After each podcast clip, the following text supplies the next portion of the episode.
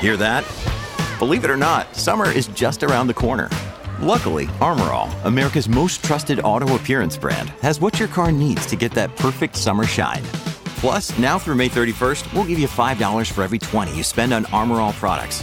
That means car wash pods, protectant, tire shine, you name it.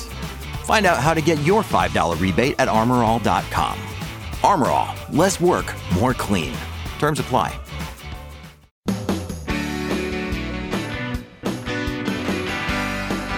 I'm so glad to welcome you here to the Clark Howard Show, where our mission is to serve you and empower you so you make better financial decisions in your life.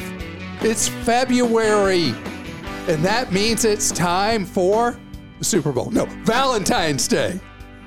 Is there anything other than Super Bowl that matters in life? Uh, anyway, I know lots of people choose to ignore Valentine's Day because the jacked up prices on flowers, gifts, chocolates, etc.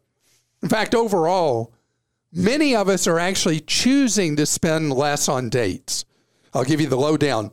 And the results of a poll we took of our audience at Clark.com. And later, well, eggs are really expensive right now. So I hate that I have egg on my face a bit about what I said recently with advice about electric vehicles. We're going to talk about that. So, people in the dating scene are becoming generally more frugal about what they want to spend on dates. It is a real trend that predates the economic cycle we've been in with inflation and the rest. But polling shows pretty clearly that people are being more careful with spending. Now, forever ago, I started a tradition with my wife, Lane, that I get her roses two weeks before Valentine's Day. So she's already gotten her roses. The reason I do that is the roses are not surcharged yet. And so I get them for her well in advance, which shows I'm doing pre planning, right? And she got the roses. It was funny. I got her 24 of them at Costco. And I was starting to pick a bunch, and a lady there said, No, no, no, don't buy that bunch, buy this one. And if somebody who thinks they know what they're saying about flowers tells me, then that's what I do. But if you are somebody who's Mr. Last Minute and you're looking at buying roses, know that there are a number of outlets that sell them very affordably on Valentine's Day. First, you got the supermarkets. Trader Joe's started this forever ago, and now everybody is imitating Trader Joe's in the grocery business, offering extremely affordable roses on Valentine's Day. And so you just got to go out earlier in the day because you wait till later in the day, they're kind of picked over. And then nurseries, not the ones for kids, but the ones with plants and stuff like that. This is off season for them. And a lot of the nurseries do a big business selling cut roses for Valentine's Day, and they're really beautiful, beautiful roses. As for florists, I mean, that's an expensive way to do it. And so we're talking here about being cheap. So I'm not dissing you if you are a hardworking florist. I'm just trying to give people the lower cost ways to do so. Mentioning Costco again, their roses go from two dozen in a bunch for, depending on location, eighteen ninety nine or nineteen ninety nine, to nineteen ninety nine for one dozen, typically, depending on where you are in the country. Once you hit the Valentine's Day cycle. So you see why doing what I do gets me more than twice the value for my dollar. And the right time to buy Valentine's chocolates is the day after Valentine's Day. Not kidding on that. Um, the other thing is take your sweetheart to dinner the day before Valentine's Day or the day after. Because eating on Valentine's Day, the restaurants are stressed and stretched. They're having to bring in many times inexperienced people to help with the overflow crowd. They may have one of those special menus with higher prices. And so if you do things where you show pre planning, you're going to have a much more personal, warm experience in a restaurant. It's going to be a better experience. So those are some of my suggestions. And Krista, I know I've probably blown the romance card. Anything? No, not at all. But I think it's interesting the trend um, to spend less on dates overall, and that poll we did on Clark.com. Yeah. So our poll was specifically related to first date, and it's really funny how different people's answers are. Like Patrick in New Jersey said, you should spend 80 bucks on a first date. And then Chris in Georgia said 20 bucks. And then we have Bill in North Carolina who said 45. Timothy in North Carolina said a cup of coffee is all you should spend. I don't know, Timothy, that first dates are going to be thrilled that that's all they get is a first cup of coffee. Mona in Florida says $50 or more. Then we've got Roni Sue in Tennessee who says 20 bucks. Someone else said just go Dutch. That's what you do these days. So we didn't have a lot of people say that. Mm-hmm. I've been looking down the list, but we've got Joseph in Arizona, 25 bucks. Uh, we have Clarence in Georgia who says 100. Mm. Clarence. Wow. You're our first $100 person, I guess. Oh, and then we have Ken also from Alaska, 100 bucks. But everything costs more in Alaska. Yeah. 100 bucks in Alaska is $50 anywhere else and it got a 65, 75, 20. Diane in Ohio says zero, that you should take a walk in a public park and get to know each other, which I love that idea. Or I think coffee is reasonable. If you're, t- it depends on what you're talking about, but people are spending less uh, lavishly. Like I think if I were in the dating world, I would be kind of turned off by someone who spent too much on it for, or wanted to do something super fancy because you were like, are they good with money? You know, how do they, like you would be horrified. Well, I was talking with a guy who's been single for a while, and he said he's learned not about money, but because of you don't know if it's going to be awkward or not, if it's going to be somebody who you're both like, is this done yet? Is this done yet? That coffee is the smartest thing to do because you'll know fairly quickly is this somebody who you're going to have any chemistry with at all. So, dating advice from the Clark Howard podcast from two people who haven't been in the market dating for for me 20 almost 28 years and for you? 25 years almost. Yeah. So uh, we're we're lame to be giving this advice. No, no. but the consensus if you average everybody together other than the person who said you should spend a dime on the first date a dime really is somewhere 40 to 50 dollars seems to be about where the, if you take the bell curve, that seemed to be about where it was. Okay, we've got some questions here. BJ in Delaware says, Hi, Clark, love your show. I know you don't like big banks, and neither do I. However, I think it is good to bank with a big bank if they are giving you a new bank account bonus. Banks such as PNC, Chase, etc., sometimes offer new customers bonuses for opening a new account and meeting the qualifications. What do you say about this? So, you know, you're going to see these bonuses depending on your potential profile as the bank analyzes you of $500 to $1,000 to open an account. You have to leave it open um, minimum six months, sometimes a year. And if you're doing this where you're bouncing big bank offer to big bank offer, then all you're doing is making money. And they're doing it based on once they get you in their system, that you're in their spider web and you're going to stay it all depends on what you're trying to accomplish. See, for me, the thing with the big banks, they um, disrespect you with what they pay on savings. They, uh, when you have a problem, you're dealing with an unfeeling, uncaring, massive bureaucracy. And then they fee you to death on various accounts you have. Other than that, I love them. So for me, it's more the very mentality and culture at a big bank but if you're somebody who can play that hopscotch game, pick up your 500 here, your 1,000 there, and then after the six months or a year you move on, go for it.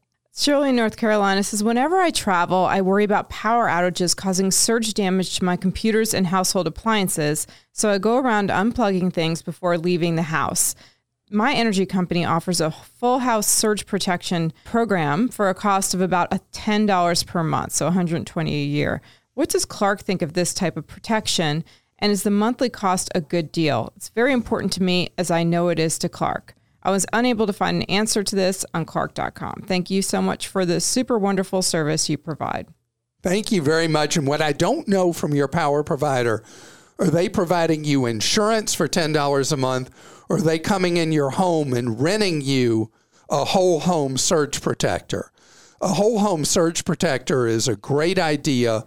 I like instead of you renting it, that you have an electrician come in and install one in your home because it will eliminate the risk that you would face from a surge coming into your home very heavily. You can't eliminate every possibility, but these do work very well.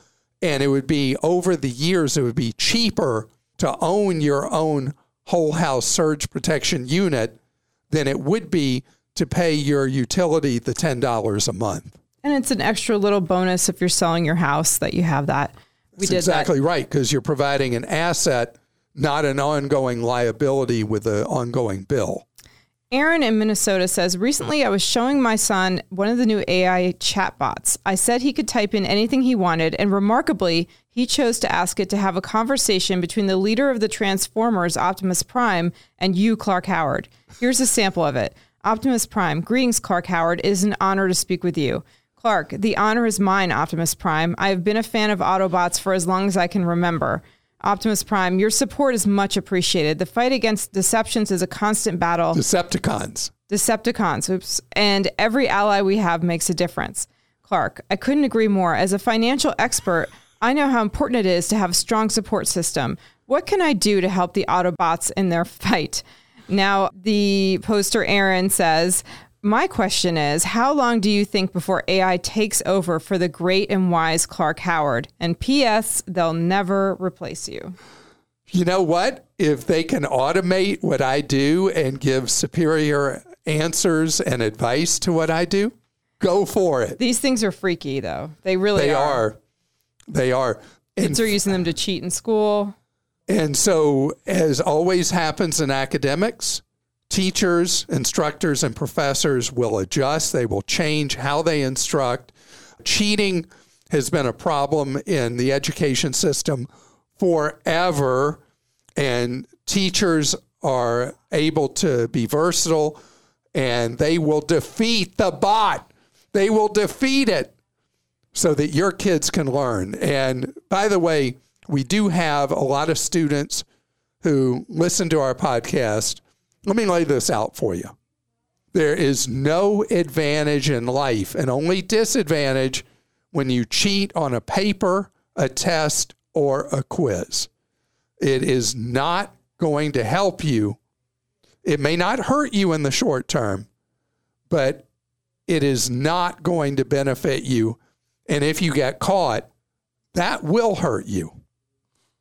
So, speaking of something a chatbot would not have been able to do, it wouldn't have been able to talk about electric vehicles in December one way and talk about them a different way in February. And I'm going to tell you why I'm changing my tune and I'm dancing to a different beat now than I was just two months ago. I'll share that with you straight ahead. Another day is here and you're ready for it. What to wear? Check. Breakfast, lunch, and dinner? Check. Planning for what's next and how to save for it? That's where Bank of America can help. For your financial to-dos, Bank of America has experts ready to help get you closer to your goals. Get started at one of our local financial centers or 24-7 in our mobile banking app. Find a location near you at bankofamerica.com slash talk to us. What would you like the power to do? Mobile banking requires downloading the app and is only available for select devices. Message and data rates may apply. Bank of America and a member FDIC. So, to a number of questions I've had recently, plus I talked about it as a topic on the podcast, I've said 23 is, at least the first half of 23, is definitely not going to be the time to buy an electric vehicle. They're overpriced, they're going to get a lot cheaper as inventories rebuild and as more and more models come in the system. Maybe the back half of 23, but really more 24. So then Elon Musk turns around and at least partially makes me a liar. Tesla's sales had softened, and worldwide Tesla cut prices from a moderate amount to a very large amount of money. And now a number of Tesla models are selling below the average selling price of a used vehicle in the United States. Ford, which has been the furthest forward and being an aggressive competitor to Tesla and electric vehicles in the United States, responded almost immediately and cut the price of the Mustang Mach E down to a starting of 45,000, which also is lower than the average vehicle price in the United States. But even with these price cuts, we are early in the electric vehicle game. And unless you're at a natural buying cycle for a vehicle right now, I absolutely still hold to what I said last year and reiterated again in a question in early January from a listener of the podcast that it makes sense to let the clock run some because things are moving quicker in the direction I expect them to go. But we are so close, and and you can measure it in months if you consider sometime in 24 being months away, or you can say a year away. We are so close to the market being flooded with new models of electric vehicles. The manufacturing cost of the innards, the guts of going into an electric vehicle, continue their trend line down. And we're looking not far away from the actual cost of manufacture of an electric vehicle being cheaper than the manufacture of a gas engine vehicle. Because we know the life cycle of ownership of electric versus gas, that electric is much cheaper over a full life cycle of ownership to have, including the cost to purchase, operating maintenance, fuel repair, all that, than having a gas engine vehicle. But the advantage is going to be apparent even from the upfront purchase, but not yet, even with these price cuts from Tesla. Now, there are Tesla buyers who bought even up to the day before the Tesla price cuts that are steaming mad. And the value of used Teslas has collapsed after these price cuts. So that's something we don't talk about a lot, Krista, is the opportunity that exists with buying a used electric vehicle, many of which have uh, from other manufacturers other than Tesla have very small battery packs that can be a very affordable choice for urban suburban commuting and now that the used vehicle prices in the United States of all used vehicles have come way down from their pandemic peaks, still falling, but the big drops have already occurred. If you do want to go electric and you don't need an over the road vehicle that can go to anywhere in the United States with being able to charge various charging networks and stuff like that, or Tesla with its own network looking at a used electric vehicle today makes sense. But for new vehicle purchases, yes, the math just got better from Ford and from Tesla, but it's going to get much better from here if you stick with my original advice and wait till much later this year or in 24. And Krista, do you feel ripped off because you and your husband Mike bought a Tesla Model Y when they had really peaked the prices last year, right? Mm, it was before then. They hadn't peaked, luckily. They were like two price changes before. Because Tesla, during the peak demand they were having last year in particular, kept ratcheting the price up, up, up, up, and away. And all this did was remove I guess the last two price increases. Yeah, so it's it is right around where where um, it had got been. my husband's car. Yeah, yeah. So still, this is, I'd say we've moved to yellow caution light, not green light. Okay, Alfred in Florida is a Tesla owner. He says, I've been a Tesla owner for three years. My Type S has been a great vehicle until recently. My electronics went crazy about a month ago, and after having the vehicle towed to Tesla, I was told that rodents had chewed through the wiring harness. It cost me over $800. Tesla refused to pay for it. Just today, I have the same problem. What can I do about this? I've since been on the internet and other people are having the same problem. Help. So, Alfred, you want to see the service manager at the service location with Tesla. Tesla seems to be pretty tone deaf to the problems people have with service after the sale. So you have to politely be persistent and clear. If you're having the same problem you were having before, then obviously there are more rodents in your car, or the rodent was Tesla telling you that rodents caused the problem in the first place. And Tesla has a certain arrogance to it. It's Elon Musk's personality. The leader of an organization filters through that organization. Tesla is pretty ham handed in how it handles its customers who have service after the sale issues. And ultimately, the long term strength of Tesla will be based on how people are treated when the chips are down. Whether you should or should not have had to pay for a new wiring harness, can't speak to that.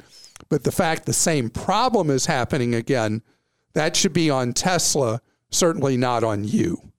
Ron in North Carolina says, I want to trade in my gas guzzling car for a new, reasonably priced, fully electric or plug in hybrid and have my eye on the cool new 2023 Toyota Prius Prime plug in hybrid or Prius hybrid and debating which vehicle type makes the most long term sense. I tend to hold my vehicles for about eight years. If I buy a plug in hybrid Prius Prime, in eight years it may become obsolete as there may be electric charging stations located as commonly as gas stations. If I buy a full electric vehicle, I will need to rent a gas powered car whenever I want to travel far beyond my metro area into remote regions until the stations become more common and battery capacity has increased.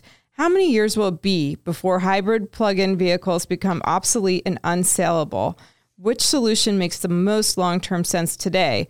Full electric or plug in hybrid? So engineers are debating your question like mad, and there's no automatic right answer because we are a very vast country and we're not the only one that has a massive landmass. And it's unclear how long it will take before there's sufficient charging network in the vast stretches of rural America, even with the money the federal government is pumping to the states to install electric vehicle charging networks, it is hard to say if they're going to get it right, how reliable those networks will be, and if they in fact will cover. I mean, think about somebody who lives in rural Wyoming, where the population is so low across a huge state. How much money is going to be devoted to building a large series of charging networks? So I think it's possible that there will be a very viable market for plug in hybrids for many years to come, maybe for the next 15 years, because most people, 80% of charging is done at home or at somebody's office, or maybe it's just 80% at home alone. So, with a plug in hybrid, that is a perfect interim solution that I think an eight year cycle you'll be fine in. 15 years, maybe it will be irrelevant, but I think eight years, you're a okay. And Joshua in Michigan says, I'm considering taking a job with a very small company. It has 12 employees. They do not offer a 401k as they're below the limit of 20 employees. My wife, who has a 401k, and I would be over the limit for a traditional IRA to be deductible. I'm used to maxing out my 401k, and I don't know of any other options to keep investing with a tax advantage. Okay, so here's here's what I have to say about that, Joshua. The great news here in 23 is there's more and more very affordable choices for employers to offer small company 401ks.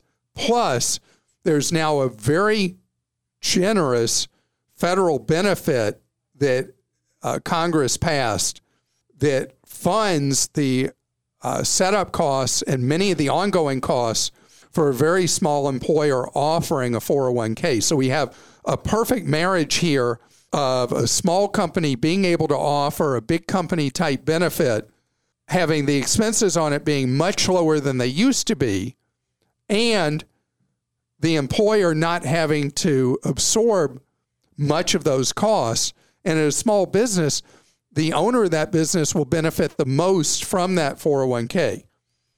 I'd say the real answer is to go talk to the employer. And one of the companies that I've mentioned in the past, Human Interest.